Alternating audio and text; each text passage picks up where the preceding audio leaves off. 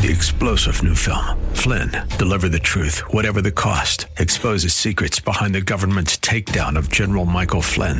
Flynn knew what the intel world had been up to. He ordered the first audit of the use of contractors. This set off alarm bells. He told the truth. He was the most dangerous person for Donald Trump to hire. They had to get rid of Flynn. Flynn, deliver the truth, whatever the cost. Available now. Watch it today. Go to salemnow.com. Salemnow.com.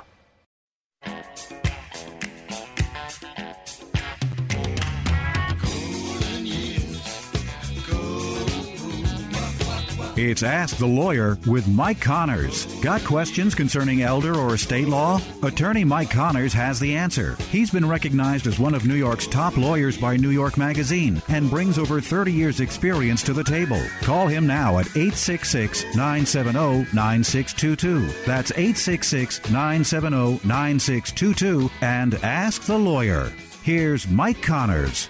We are gathered here on hallowed ground. Welcome to Ask the Lawyer with me, Mike Connors. This show is usually in two parts. The first part of the show, we're talking about estate planning and elder law. And the idea behind estate planning is to pass assets from one generation to the next, paying the least amount in taxes we need to pay legally, avoiding going through court, avoiding probate, and as far as elder law is concerned, trying to save assets from nursing home bills. Today, we're not going to be talking about estate planning and elder law. We're going to be talking about history and one of the most tragic and heroic figures in U.S. history, Audie Murphy. And we have Professor David Smith, who's going to be talking about Audie Murphy and his life, both during the, his service time and after. And we're going to play a couple of clips from Audie Murphy's autobiographical movie, To Hell and Back. Sometimes you, you appreciate just what kind of man he is by those clips. And of course, I know at the time he didn't want to play himself in the film, but then somebody came up to him and said, Who else can play you except you? So, if you've never seen To Hell and Back, you should see it. I really don't like World War II movies that much, but this has the ring of truth to it because number one, it's about Audie Murphy and it stars himself. Now, if you have any questions about estate planning and elder law, you know, again, we're not going to be taking any questions over this weekend, but you can give us a call at Connors and Sullivan at 718-238-6500, 718-238-6500. We do not charge for the first consultation. The first consultation is free. Anything we're talking about as far as estate planning or elder law again, a lot of times one of the main questions we get, how do I deal with my house? How do I get my house tax free to my kids? I don't want them to have to pay taxes, and none of us wants to pay taxes. And believe me, one of I do not want your children to pay taxes. So, so come in. We'll come up with a plan to get your house to your kids, avoiding going through court, saving that house from nursing home bills. And as far as elder law is concerned, we'll we'll get it out tax free to your kids, avoiding probate. So now we're going to be talking to David A. Smith. The Price of Valor, The Life of Audie Murphy, America's most decorated hero of World War II. In between, we're going to be playing a couple of clips of Audie Murphy from his autobiographical movie To Hell and Back. And again, if you haven't seen that film, I strongly recommend you do so. At the end of the clips, we're also going to be playing a reminder for the Memorial Day weekend parade in Bay Ridge, Brooklyn. It's the 150th anniversary of the Memorial Day parade in Brooklyn. It's the oldest Memorial Day parade in the country. And it started here after the Civil War. Originally, was called Decoration Day, and it was started after the Civil War to honor the fallen dead from the Civil War. Eventually, it became to honor all the fallen heroes in American history. Remember, this is, you know, not just the first weekend of the summer, and a lot of people take Memorial Day as just being the first weekend of the summer. It's a little bit deeper than that. It's a day to mark and remember the fallen dead who gave their lives in service in the United States military to help make us all free. So, again, first we're going to start with The Price of Valor, David A. Smith, The Life of Audie Murphy. We're going to be talking a little bit about the Brooklyn Memorial Day Parade. And if you want any questions about estate planning or elder law, you can always give us a call at Connors and Sullivan at 718-238-6500, 718-238-6500. Again, we have offices in Queens, Brooklyn, Staten Island, and Manhattan. So give us a call. We'll talk it over and go from there. Thank you for listening to Ask the Lawyer. I hope you enjoy the show. Time now for Connor's Corner, where Mike takes a closer look at topics like history, politics, religion, and more. Here's Mike. Welcome to the Connor's Corner segment of Ask the Lawyer. There's a book out, The Price of Valor The Life of Audie Murphy, America's most decorated hero of World War II, and really one of the great personalities of the 20th century. And the book is by Professor David Smith of Baylor. How are you doing today, sir? Great. How are you doing? Pretty good. I'm glad you wrote the book because I think Audie Murphy has kind of been forgotten now as we're getting into the 21st century. I think you're right. I think he was forgotten by the time he died, and I think it's just a, a struggle to keep somebody as important as he is in our consciousness. Audie Murphy, World War II hero. Where was he from? He was from North Texas. He grew up in a little rural area where cotton farming was the about the, the only occupation. His parents were tenant farmers, and uh, it was at the end of the 20s, early 1930s, and his, he came from unimaginably poor, poor background. He never knew a day of security in his life. Okay, so he's a he has a tough life growing up in Texas. World War II breaks out. What happens?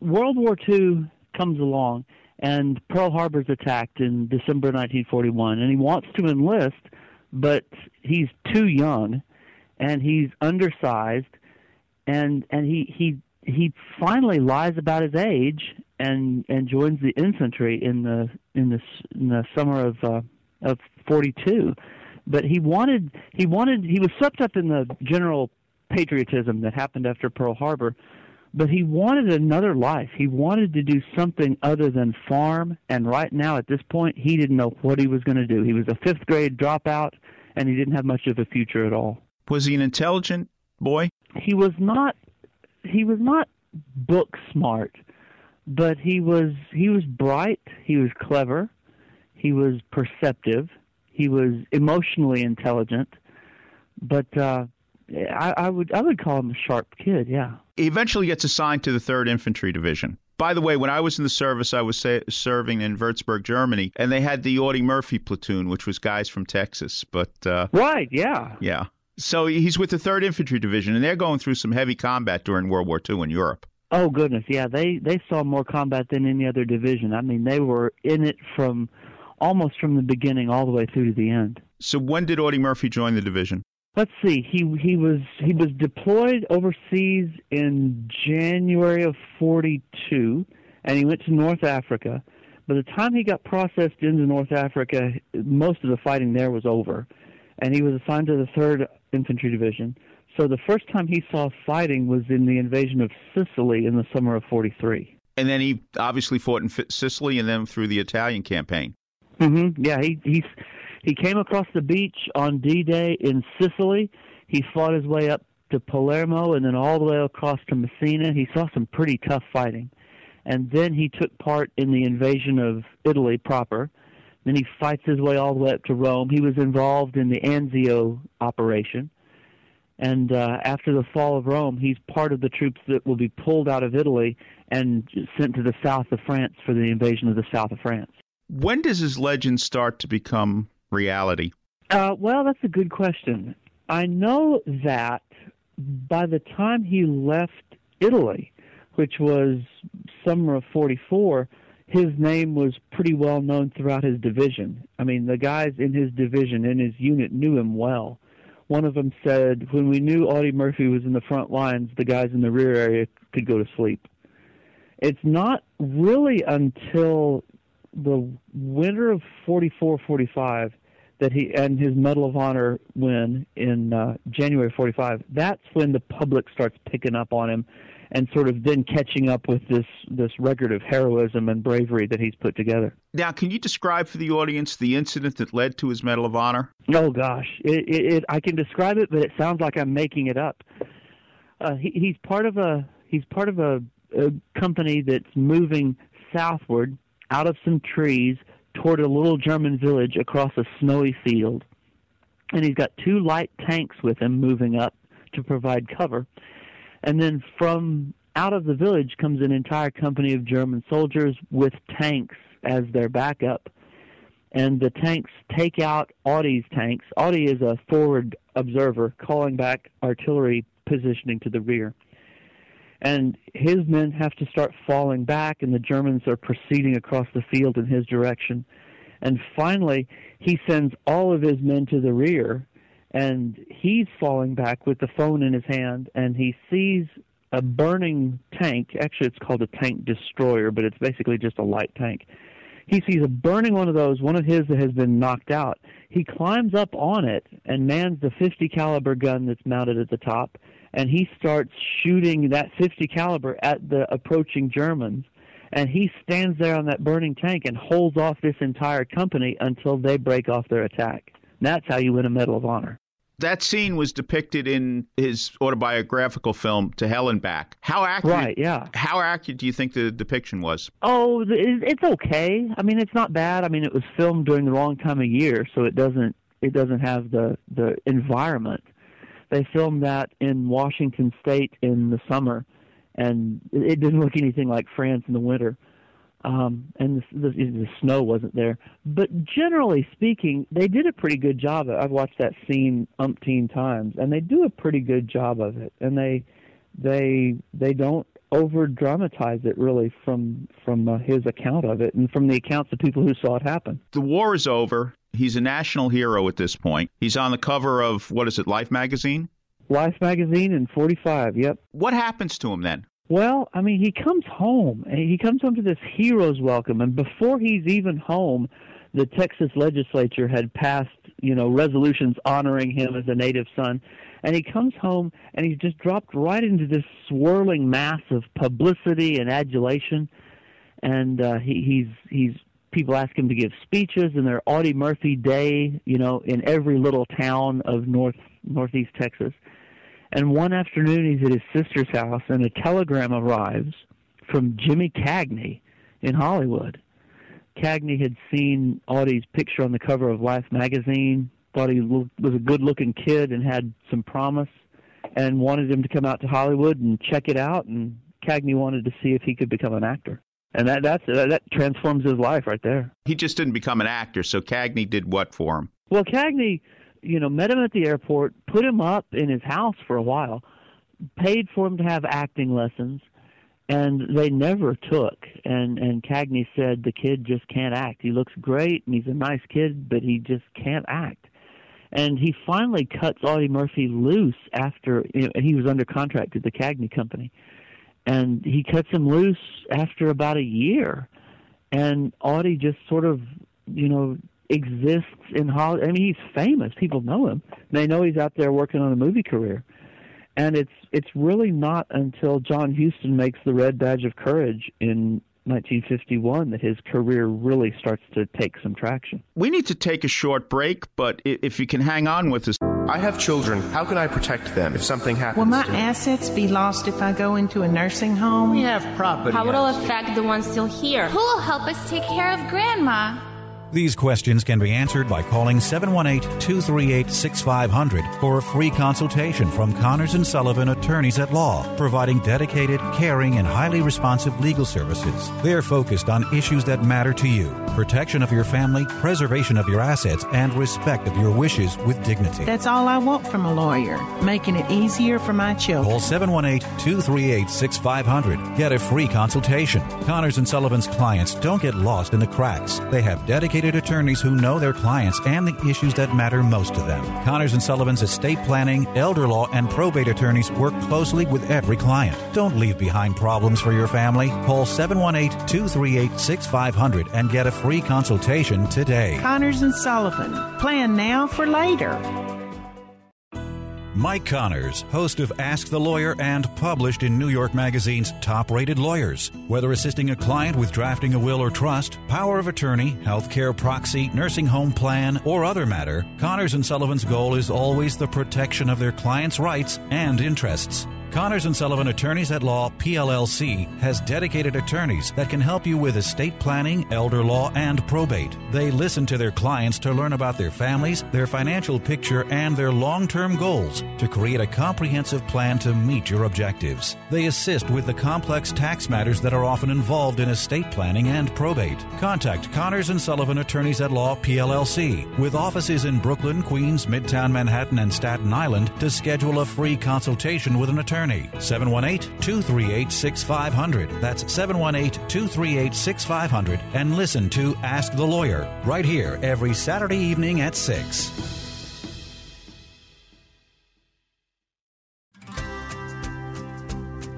If you're a homeowner age 62 or older and are finding it hard to pay off debt, or how about enjoying your retirement years with less stress? A government insured reverse mortgage may be the answer or might be the perfect solution for you and your family.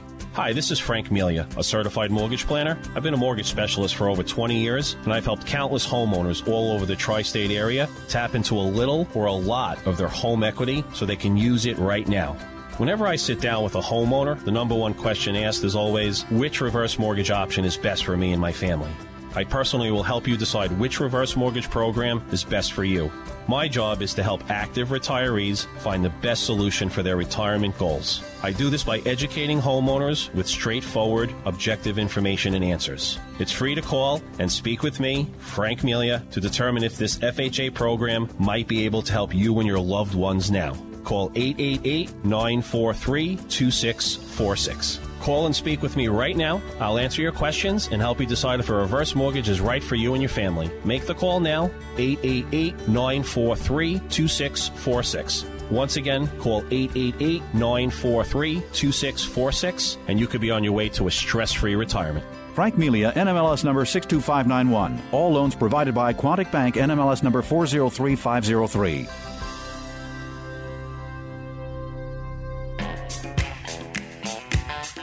Welcome back to Ask the Lawyer with Mike Connors. Sir, Private Murphy reports the company commander has ordered. Lieutenant Harris, 3rd Platoon Leader. Murphy? We've been looking over your file. Spent the first week of basic training in the hospital. Reaction from inoculations. Yes, sir. I. I never had any shots before. Spent most of the trip over in sick bay. Yes, sir. I. Well, I've never been on the ocean before. And, well, uh, there were a lot of other guys in there with me. Requested transfer to paratroops. Denied due physical deficiencies.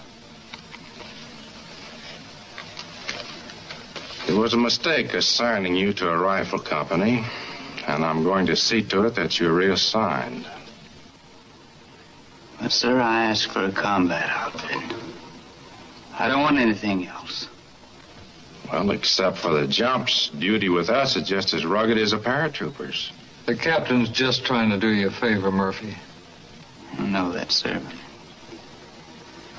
I don't want any favors. I don't want to be transferred. All right. I believe in giving a man a chance, especially if he wants one as badly as you do. That's all. Welcome back to Connor's Corner. We're talking to Professor David Smith from Baylor, talking about his book, The Price of Valor The Life of Audie Murphy. So, we're talking about Audie Murphy gets cut by Jimmy Cagney, but then he gets a break in a film by John Huston, The Red Badge of Courage. Mm-hmm. Yeah, and and John Huston was one of the few directors who really believed he saw something special in Audie Murphy. He knew it would be hard to get it out of him. He knew he would have to have to almost baby him in a way. But Huston had a faith in Audie that few other directors had.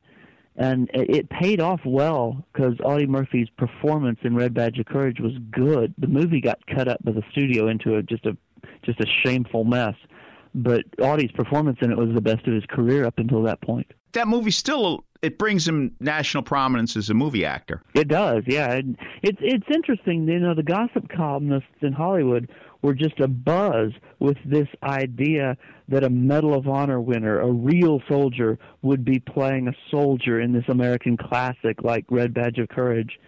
And the studio was skeptical, but but uh, Huston stuck with it, and and Huston won the won the right to have Audie in the movie.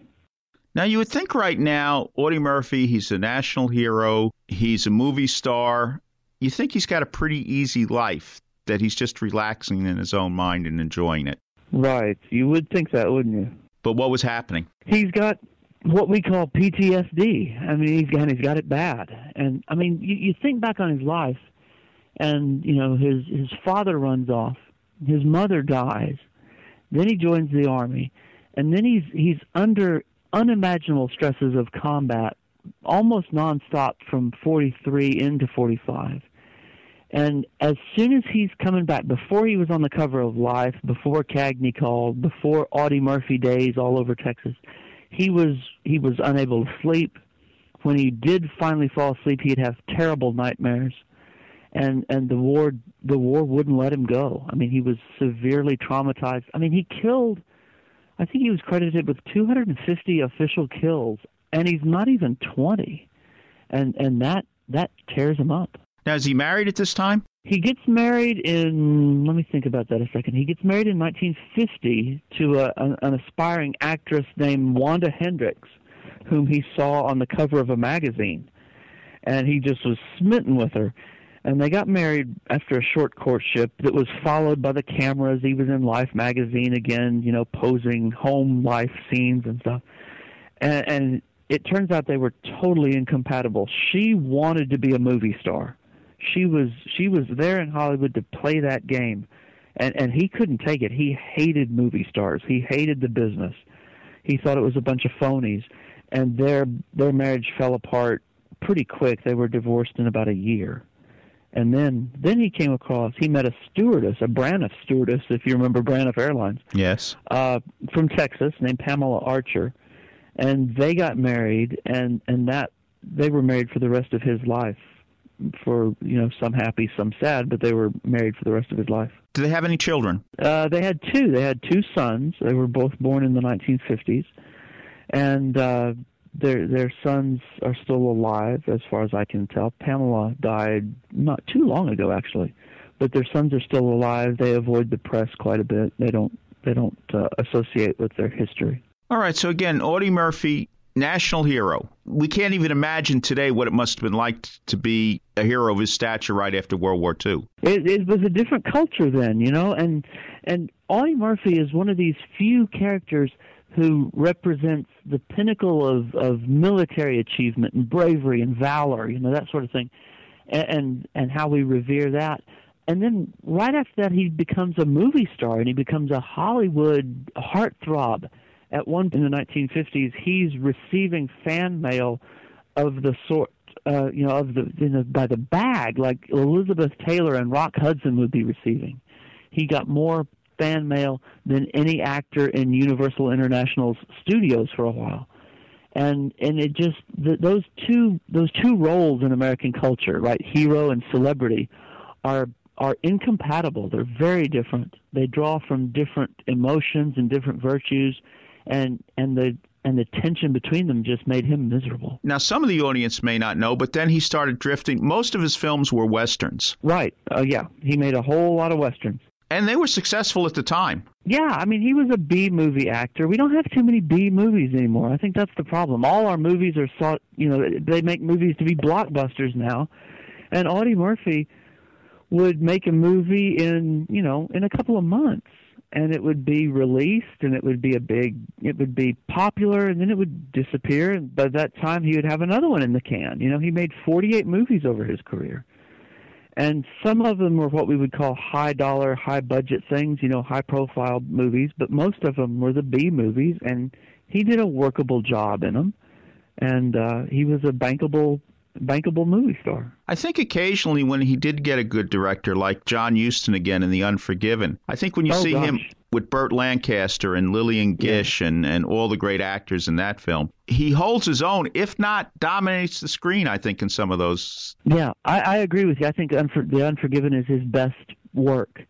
And it, you, you get the sense that when he doesn't have to carry a movie, when the camera's not on him all the time, when the attention's not on him, he can he can really he can really flourish.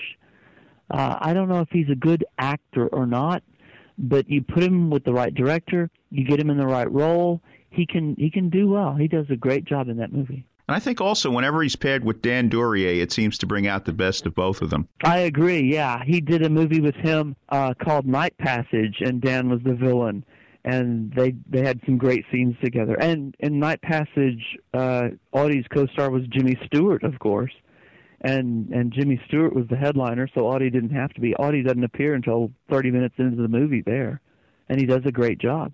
Yeah, so I mean, I, I mean, he's an interesting actor. Again, sometimes he doesn't look that good in some of the films, especially when it's not a western At the same time, he does carry a western fairly well, and he he I, when you're you're saying it right when when he's got Burt Lancaster or Jimmy Stewart, he seems to be able to carry this supporting actor role. Mm-hmm. I would like I wish that he could have existed in a studio system that would have let him flourish like that because I think he would have had a better career. And I think it would have lasted longer. I think he would have made a transition into the 1960s a little bit better than having to be sort of a, a, a gunslinging, heroic, happy ending Western star. Then, you know, you get into the 60s and his career seems to disappear a little bit. Yeah, uh, you know, I blame the the shift in the culture for that. I blame the shift in Hollywood's, you know, movie making priorities. Excuse me. And he wanted to continue to make the movies that he wanted to make. I mean, he wanted to make pretty straightforward good and bad guy westerns, and and Hollywood and the broader culture was moving away from that pretty quickly. And then you overlay that during the decade of Vietnam that this guy's a Medal of Honor winner, and and he starts to he starts to feel the the shunning that the rest of the culture starts to give to the army as the Vietnam War goes bad. It's just it's too bad. Now, how did he get along with his co-stars and other Hollywood actors? Some of them he got along with really well. Uh, he he didn't like. I say that, but I should say also that he doesn't like actors who take themselves too seriously. When he's on set, he tends to hang around with uh, with the stagehands or with the animal wranglers or the stuntmen. He likes those guys, and he gets on well with them. But actors, most actors, he he he doesn't really have anything to do with. He sort of avoids them. There are a couple of a couple of uh, oh, how would you say, sort of B actors like himself. Uh, I'm trying to think of the guy's name. Uh, it's not going to come to me. James Best. Some, he knew James Best. Yes. Yeah, and I've thought about he and I thought about he and Jim Best when Jim Best died not too long ago. Um, and, and those guys, he got on well with him. They played poker together. Uh, if he could find somebody who would just sit and play poker with him, then he found then he found a friend. You know, even if the guy was an actor, but not too many of them. Looking at your book, I mean, I, I didn't realize when you say play poker, he didn't play poker for like five, ten bucks a shot. he was he was serious. I mean, and, and and and it's not just a hobby for him; it's part of his trauma. He spends he comes back out of the war experiencing what he has experienced. He spends the rest of his life trying to find something that will give him the thrill, the rush that being in combat does. And and he doesn't find anything. The one thing he turns to is high stakes gambling and it, it's if you would watch him, you'd see him throw down, you know, five hundred dollars or a thousand dollars or two thousand dollars on a hand of cards, and I think right there he's feeling that rush. And it turns out he's he's not a very lucky card player, and that's the beginning of him losing all his money. And then he gets involved with horse racing, which just allows him to lose money faster. All right, so here he is, his career, and I mean, you start watching the films in the '60s; they're not that good. I, I don't think Yeah. anybody would argue differently. At least most of the films that he did in the 60s were not that good. They don't come across that well. Sometimes I guess he did a couple of those in Europe. So He here, did- yeah, he did a couple in Europe on the cheap too, and he was addicted to sleeping pills at one point. It was just a sad state. and I, I think I remember reading in your book that he had a difficult sleeping without a handgun in his possession. Yep, he kept a gun with him all the time, and he slept with it under his pillow. and And he would wake from one of his dreams, and he would have drawn the gun without even knowing it. And you know, he had a he had a hair trigger temper, and it would it could be scary for some people. He pulled guns on some people sometimes, and uh, it was just it was a sign of his trauma. And occasionally he would have a temper. Yeah, he got in fights. He was he was insulted easily. Uh, but you know, actually, that's something that goes way back into his childhood. He was always a very proud kid. I remember his second grade teacher commented that he was proud and he wouldn't take an insult without putting up a fight. And uh, he was he was scrappy and he was proud, and it got him into trouble a lot. Did he have any regrets he couldn't stay in the military? Do you know? Well, I do know that when the Korean War broke out, he came back to Texas and he sort of re-enlisted as a volunteer with the Texas National Guard and he rose to the rank of major and the guard used him to inspire young soldiers and to help, you know, motivate young soldiers and he when I see him there, I feel like he's got a purpose and a, a fit that he doesn't have in Hollywood. And it, it's too bad that he couldn't have sort of parlayed his success into a longer military career, but he couldn't. Those other actors who served in World War II, how did he get along with them? Uh, he got along with Jimmy Stewart pretty well. Uh, they they enjoyed each other's company on uh, night pa- the Night Passage set. Uh, I don't think he ever met uh, any of the other big name actors who you know who served. Clark Gable comes to mind, but uh, you know when he could find someone, whether it was an actor or whether it was a stuntman or something, if he could find somebody who had been in combat in Europe and who had who knew what combat was about, and he didn't have to talk about it with them, he could relax and, and feel pretty good. So he got along with the veterans. Oh, and he loved to go to veterans hospitals. He he loved to make visits to veterans hospitals, and and it was something that he he was very deeply moved from the moment he came back. He went. He'd see the guys in the hospitals who had been disabled. Again, his film career is waning a little bit. Did he ever try television? He did a little bit of television. Uh, he did a couple of these like GE Playhouse things where there'd be a live theatrical performance on like a live play on television. He did a couple of those. Did he do that with Ronald Uh, Reagan? Uh, no, he didn't do it with Ronald Reagan. He did. He was. It was a different series on another network, as they say. Um, and he did a couple of. Oh, he did a series called Whispering Smith about a detective in Denver, and it was it was sort of done on the cheap, and he didn't have much faith in it. He didn't take it very seriously. Um, he, I don't think he would have been a good see uh, a good series TV star because I don't think he had the focus to keep something like that going. All right, what happens to him at the end? He's he's declared bankruptcy, and he's he's out of money, and he's looking for any sort of investment opportunity that could get him back on his feet. And he's contacted in 1970 by a prefab building manufacturer in Atlanta that wants to use him as their spokesman. And they fly him out to Atlanta to tour the facility. And by the time he gets there, he wants to see if this is an investment that he could get in on that could restore his fortune. And they decide to get a plane, and the company's going to fly him up to their manufacturing hub and factory up in Danville, uh, Virginia and he's on a little four seater plane and the plane flies up to to Danville and gets lost and over it's overcast and stormy and the plane crashes trying to make a landing at the Roanoke airport in Virginia and all on board are killed And how old was he? This was 70 he was he was not yet 46 he would have turned 46 that summer gosh yeah younger and younger You know, I remember back then it was almost like it was a, just a minor footnote, you know, that he had passed away. Yeah, only one. You know, it was the the big three network newscasts back then in 1971. Only one of the three, I think it was NBC. Only one of the three made mention when he when he died. When his when the rescuers finally got up there to the mountain, found the plane, and found out that he had been killed. Only one of the network news uh, mentioned it that day. You know, I think part of it he he, was forgotten because his film career kind of fizzled out and he wasn't an actor that people remembered anymore in let's say 1970 71 I think that's true. They didn't remember him as an actor, and and the new generation didn't remember him as a military hero. It's astonishing how fast he fell off of our cultural radar in the in this course of about ten years. But I guess I guess that's a long time in American culture. But uh, he was people didn't even know his name when he when he died. I mean, I credit the the Nixon administration sent representatives to his funeral, and they had a really nice funeral at Arlington National Cemetery, of course.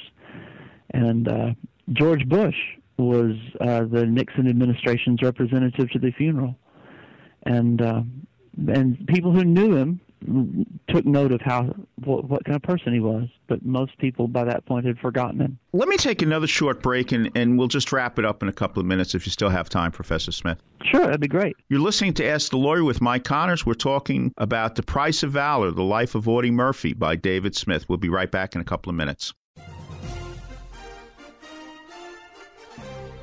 Hello, this is Father Frank Pavone of Priests for Life. The pro life movement is winning.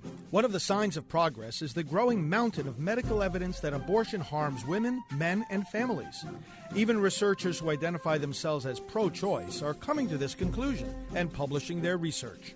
Abortion advocates try to hide and bury this information. But so much of it continues to come out that their efforts to hide it will not succeed much longer.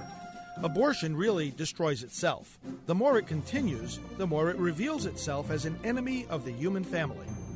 Those who advocate abortion say they care about women's health. But if they do, then they will have no honest rationale for ignoring the harm that abortion does. As the mountain of medical evidence against abortion grows, so should our hope that it will end.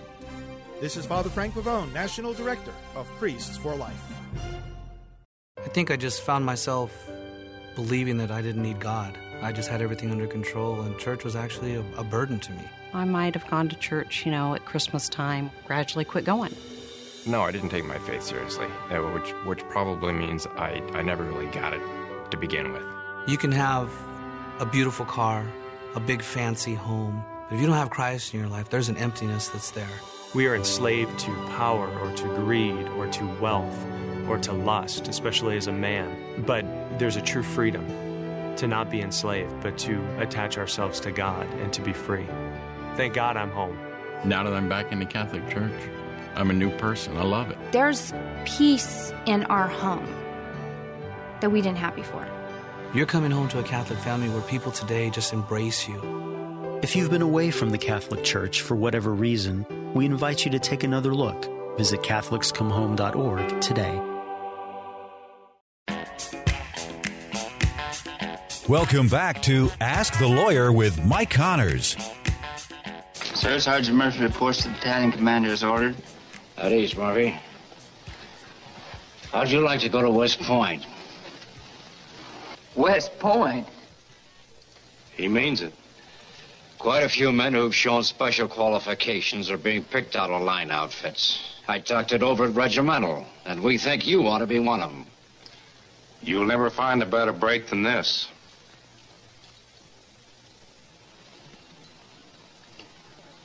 Sir, it's true I've decided to stay in the Army, but. Uh, West Point. I'm not qualified for it, sir. I didn't even finish grade school. The Army courses you took and the coaching we can give you will get you through. After we move through the Colmar area, we'll get things rolling. In the meantime, we'll take a commission. Well, sir, how about... You won't have to transfer. With the replacement shortage being what it is, the rule's been waived. You are now a gentleman by act of Congress. Take a bath, shave. Well, anyway, take a bath and get back into the lines. Thank you, sir. Welcome back to Connor's Corner segment of Ask the Lawyer. With me right now is David Smith, author of The Life of Audie Murphy, America's Most Decorated Hero. And we're talking about Audie Murphy that when he at his death he was almost forgotten, which is hard to believe. Most decorated soldier of World War II, movie star, and really a very popular movie star of the 50s. And he dies in 1971 and he's almost forgotten. In retrospect of his life, how did he feel about To Hell and Back? That was his Uh, autobiographical movie, so to speak. Right. You know, he he didn't want to write the book, and the book came out in 1948 and was a bestseller. And he, he didn't like it in part because it put the focus on him. And every person that you talk to from from World War II, anybody who's the hero, they don't want the focus on them. They want it on on the other people. Audie Murphy was convinced that his living through the war was a matter of luck and not skill. He called himself a fugitive from the law of averages. And uh, every once in a while, when he was in a bitter mood, he would actually sign autographs like that. But but he didn't want the attention on himself, and and he wanted to talk about his friends who didn't make it, who gave far more than he had. And when he heard that the studio was thinking about turning it into a movie, his book into a movie, first of all, he didn't want to do it. He didn't want it made into a movie, and he didn't have a say in it because the studio had bought the rights. and basically they said we're gonna we've hired a director, we've done a screenplay, we're gonna make this movie whether you want us to or not. And then he decided he didn't want to be in it, and he put up a fuss about that, and he said find somebody else, I don't want to be in it. And and, fi- and finally a friend of his said, look, nobody can portray you better than you can. And I guess that was a hard argument to to counter. And he agreed to do it. He agreed to play himself. And he well, I got to say, once he agreed to make the movie and once shooting started, he threw himself into it to get the details right and to make the make the images the way he wanted them. He was more involved in that than any other of his movies. And again, for those of you in the audience out there, if you've never seen To Hell and Back, it's really a piece of American history, starring Audie Murphy as himself.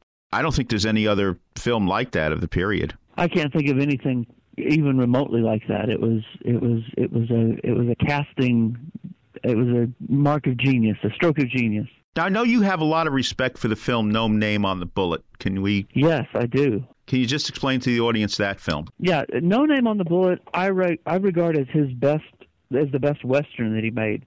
And in it, he plays a hired killer. He plays a, a hitman, a, a famous hired killer in the West, who shows up in this town, and and nobody in the town knows whom he's there to kill. You know, he they don't know why he's there. They don't know who he's after, and he just he has a calm demeanor and a cold stare and and I always think that he's not acting in this movie. Not at all. I mean, that's who he is.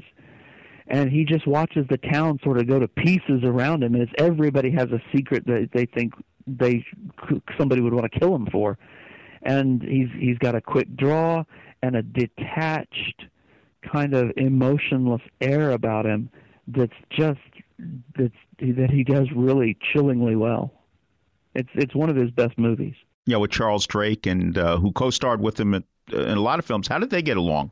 He and Drake got along really well, you know. And Charles Drake played his best friend in To Hell and Back, the guy named uh, Lattie Tipton, who died in his arms in the south of France, who was his best friend during the war.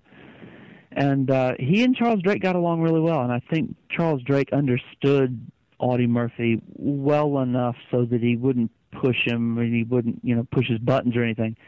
Uh, Drake wasn't one of his gambling buddies, but they they seemed to have a lot of respect for each other and they enjoyed working together. Finally, now, why did you decide to do this book? I'm fascinated by the concept of heroism in American culture, and and the way that a hero sort of operates in the way we think about things and I'm also sort of fascinated by about by the way that American culture regards its celebrities. And I I don't know of anybody else who embodies these two sort of archetypes of American idealism as well as Audie Murphy does. And to watch him try to inhabit both of those roles at the same time was was something that draw that drew me to him long before a publisher asked me if I'd be interested in writing a book about him. You know, one thing I meant to comment when you're talking about No Name on the Bullet. I remember sometimes I'd be watching an Audie Murphy Western or something on TV, and some younger person would go in, and I would point to him and say, you know, that's a true hero. That's a man who's credited with killing over 240 Germans in World War II. And the reaction would ordinarily come back, well, wait a minute, he, he's got a baby face. He looks so innocent. Absolutely you know, everybody would hear about Audie Murphy, you know, the people who'd be starring with him in an upcoming movie, and they'd be eager to eager to meet him, and you know, this great American hero, and then they'd meet him, and their reaction would be this, you know, this little guy, he was really short and diminutive and baby faced, like you said, and uh, and people were always shocked by how unheroic he seemed to be, but but he was, he was, he was, he was far tougher than anybody gave him credit for. That's for sure. Yeah, one of the great American heroes of the 20th century, Audie Murphy. David Smith, thank you for writing The Price of Valor, doing your part to keep American history alive. Yeah, I mean, I, I do that every day. I'm, I did it today. I'll do it tomorrow. I, I tell my classes about Audie Murphy, and I, it's a conversation that I that I want to keep going. I don't want people to forget this because it's too important. And if if your listeners want to contact me, they can certainly do it, and I'll I'll talk their ear off about Audie Murphy. Okay, how how would they do that? Uh, I'm on Twitter at uh, David A. Smith 12, and I've got a website, davidasmith.net, and you can contact me either of those ways, and, and we'll talk about Audie Murphy all day. Okay, very good. So thank you for being in our show. Thank you Hey, for thank being on you. Connor's Corner. We all know someone who's been touched by cancer. It's the second leading cause of death. And it took the life of my father, John Wayne. But even in his final days, he was thinking about helping others and publicly campaigning to raise awareness about cancer. His courage and grit inspired our family to do everything we could to fight the big C, as my dad called it. So we did something about it and founded the John Wayne Cancer Institute 35 years ago to advance life saving research. Our discoveries are fundamentally changing the way cancer is treated around the world. Cures are within our reach, but we can't do it alone. I'm Patrick Wayne, and I'd be honored if you joined us in the fight against cancer. You can make a lasting legacy by helping to eradicate this deadly disease. Together, we can save lives. To learn more, visit jwcigiving.org. That's jwcigiving.org. If you're a homeowner age 62 or older and are finding it hard to pay off debt, or how about enjoying your retirement years with less stress? A government insured reverse mortgage may be the answer, or might be the perfect solution for you and your family. Hi, this is Frank Melia, a certified mortgage planner. I've been a mortgage specialist for over 20 years, and I've helped countless homeowners all over the tri state area tap into a little or a lot of their home equity so they can use it right now. Whenever I sit down with a homeowner, the number one question asked is always which reverse mortgage option is best for me and my family. I personally will help you decide which reverse mortgage program is best for you. My job is to help active retirees find the best solution for their retirement goals. I do this by educating homeowners with straightforward, objective information and answers. It's free to call and speak with me, Frank Melia, to determine if this FHA program might be able to help you and your loved ones now. Call 888 943 2646. Call and speak with me right now. I'll answer your questions and help you decide if a reverse mortgage is right for you and your family. Make the call now 888 943 2646. Once again, call 888 943 2646 and you could be on your way to a stress free retirement. Frank Melia, NMLS number 62591. All loans provided by Quontic Bank, NMLS number 403503.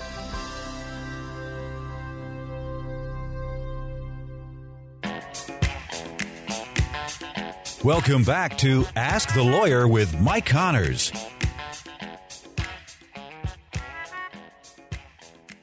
We had the General Consulate of Norway talking about the Norwegian Day Parade in Bay Ridge. This week we've got another parade coming up in Bay Ridge, and we've got uh, what one of the last Norwegians left in Bay Ridge, or Ray Albion. One of the last Norwegians. That's right. Uh, you know, we were been here for a long time, and we marched in the Norwegian Day Parade last uh, yesterday, uh, carrying a banner promoting uh, our parade, which will take place uh, next Monday, Memorial Day, uh, May 29th, kicking off, stepping off at 11 a.m. on 77th Street and Third Avenue. now, what's the history of the Memorial Day Parade in Brooklyn? Well, 1867, shortly after the end of the Civil War, uh, a lot of towns and, and uh, cities in the country uh, wanted to do uh, some type of a memorial to remember all the Civil War dead. Uh, Brooklyn did it back in 1867, 150 years ago, uh, to to remember all those who died, and that has kind of over the years uh, become Memorial Day. Originally, it was Decoration Day.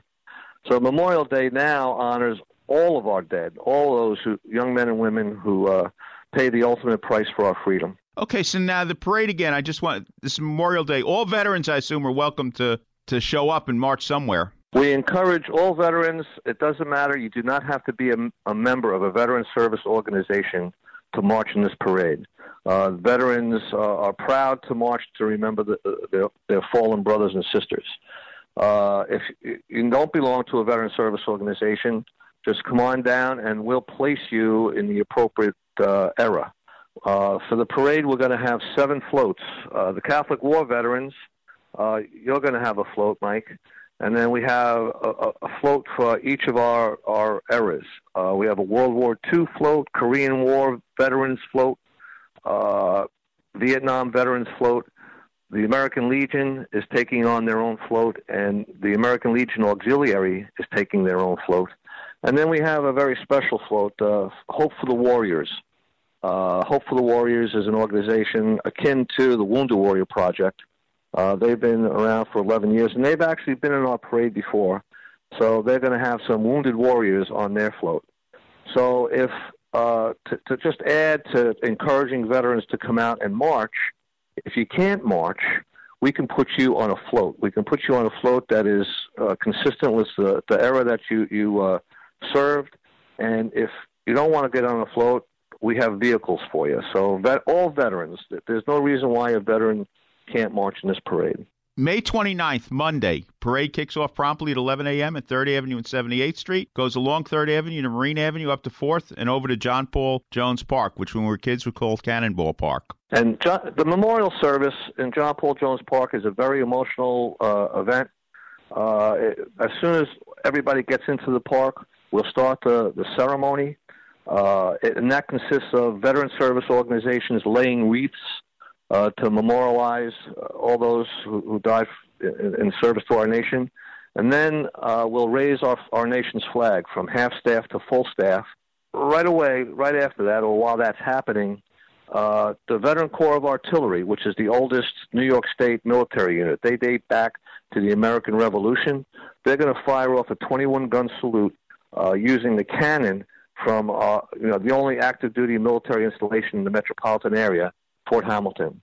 And after that is done, and if the weather is right, uh, and and the smoke is is kind of like uh, floating across John Paul Jones Park, two young people from uh, uh, the Fort Hamilton High School Marching Regiment will play uh, Echo Taps. And it's very emotional for me to, to stand there and listen to that. So it's a wonderful parade. There are about 18 bands that are going to be participating. Our Grand Marshal, uh, Lieutenant General John A. Toolan Jr., uh, United States Marine Corps retired. Uh, he he's a wonderful man. He's from the neighborhood. He attended St. Ephrem's. He went to Xavier High School, and he graduated from Fordham. He's he's a Brooklyn boy, Brooklyn bred boy. And then our other Grand Marshal is Prisco DeAngelis. Uh, Pete DeAngelis has been active in the parade uh, as an administrator probably for about 35 years. But prior to that, for another 35 years, he marched in the parade. So for 70 years, almost 65, 70 years, this man has been involved with the parade. Okay, Memorial Day Parade, May 29th. Thank you, Ray. Thank you, Mike. God bless. I hope you enjoyed a Memorial Day show. Again, let's remember the true meaning of Memorial Day to honor the fallen heroes of the United States military. Now, next week, we're going to have on our old friend Joe Pearce, who's got a play coming out, Death Comes for the War Poets. We're also going to have on Chris Bryce, who's going to be talking about Petersburg and the Appomattox campaign. So, again, it's going to be a busy weekend next week. But again, if you want to learn more about estate planning and elder law, you can give us a call at 718 238 6500, 718 238 6500 to schedule an appointment about estate planning or elder law. We have offices in Brooklyn, Queens, Staten Island, and Manhattan. We do not charge for the initial consultation. The first consultation is free, and everything we do as far as estate planning and elder law is done on a flat fee basis. We don't charge by the hour. So if you want, give us a call at 718 238 6500. Have a blessed Memorial Day weekend. We'll see you next week here on Ask the Lawyer.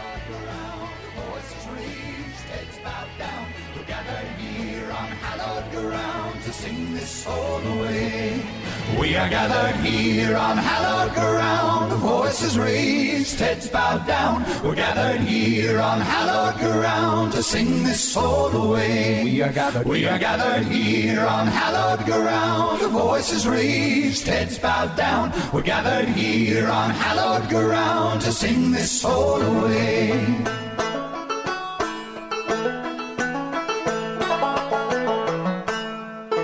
The preceding program sponsored by Connors and Sullivan PLLC.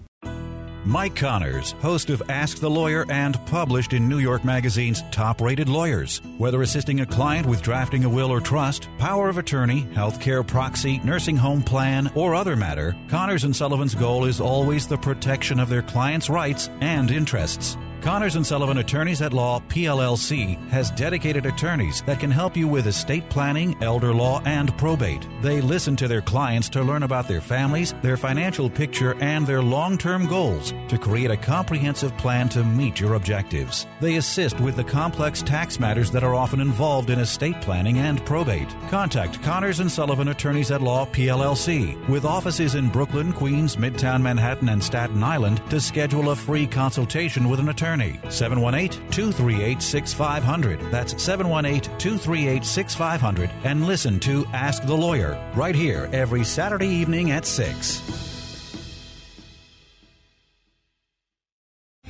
Three star general Michael J. Flynn, head of the Pentagon Intelligence Agency, knew all the government's dirty secrets. He was one of the most respected generals in the military. Flynn knew what the intel world had been up to, he understood its funding. He ordered the first audit of the use of contractors. This set off alarm bells. The explosive new documentary, Flynn, Deliver the Truth, Whatever the Cost, and covers the facts behind this scandal. Flynn told the truth. He was the most dangerous person for Donald Trump to hire. I find out the worst enemy that I'm going to face in my life is right here in America. They took my assessment and they wanted me to change it. And I was like, I'm not changing it. They had to get rid of Flynn with in depth interviews, archival footage, and never before seen personal records of the man behind the headlines. I just felt like I was drowning. Flynn, deliver the truth, whatever the cost. Available now. Watch it today. Go to salemnow.com. Salemnow.com.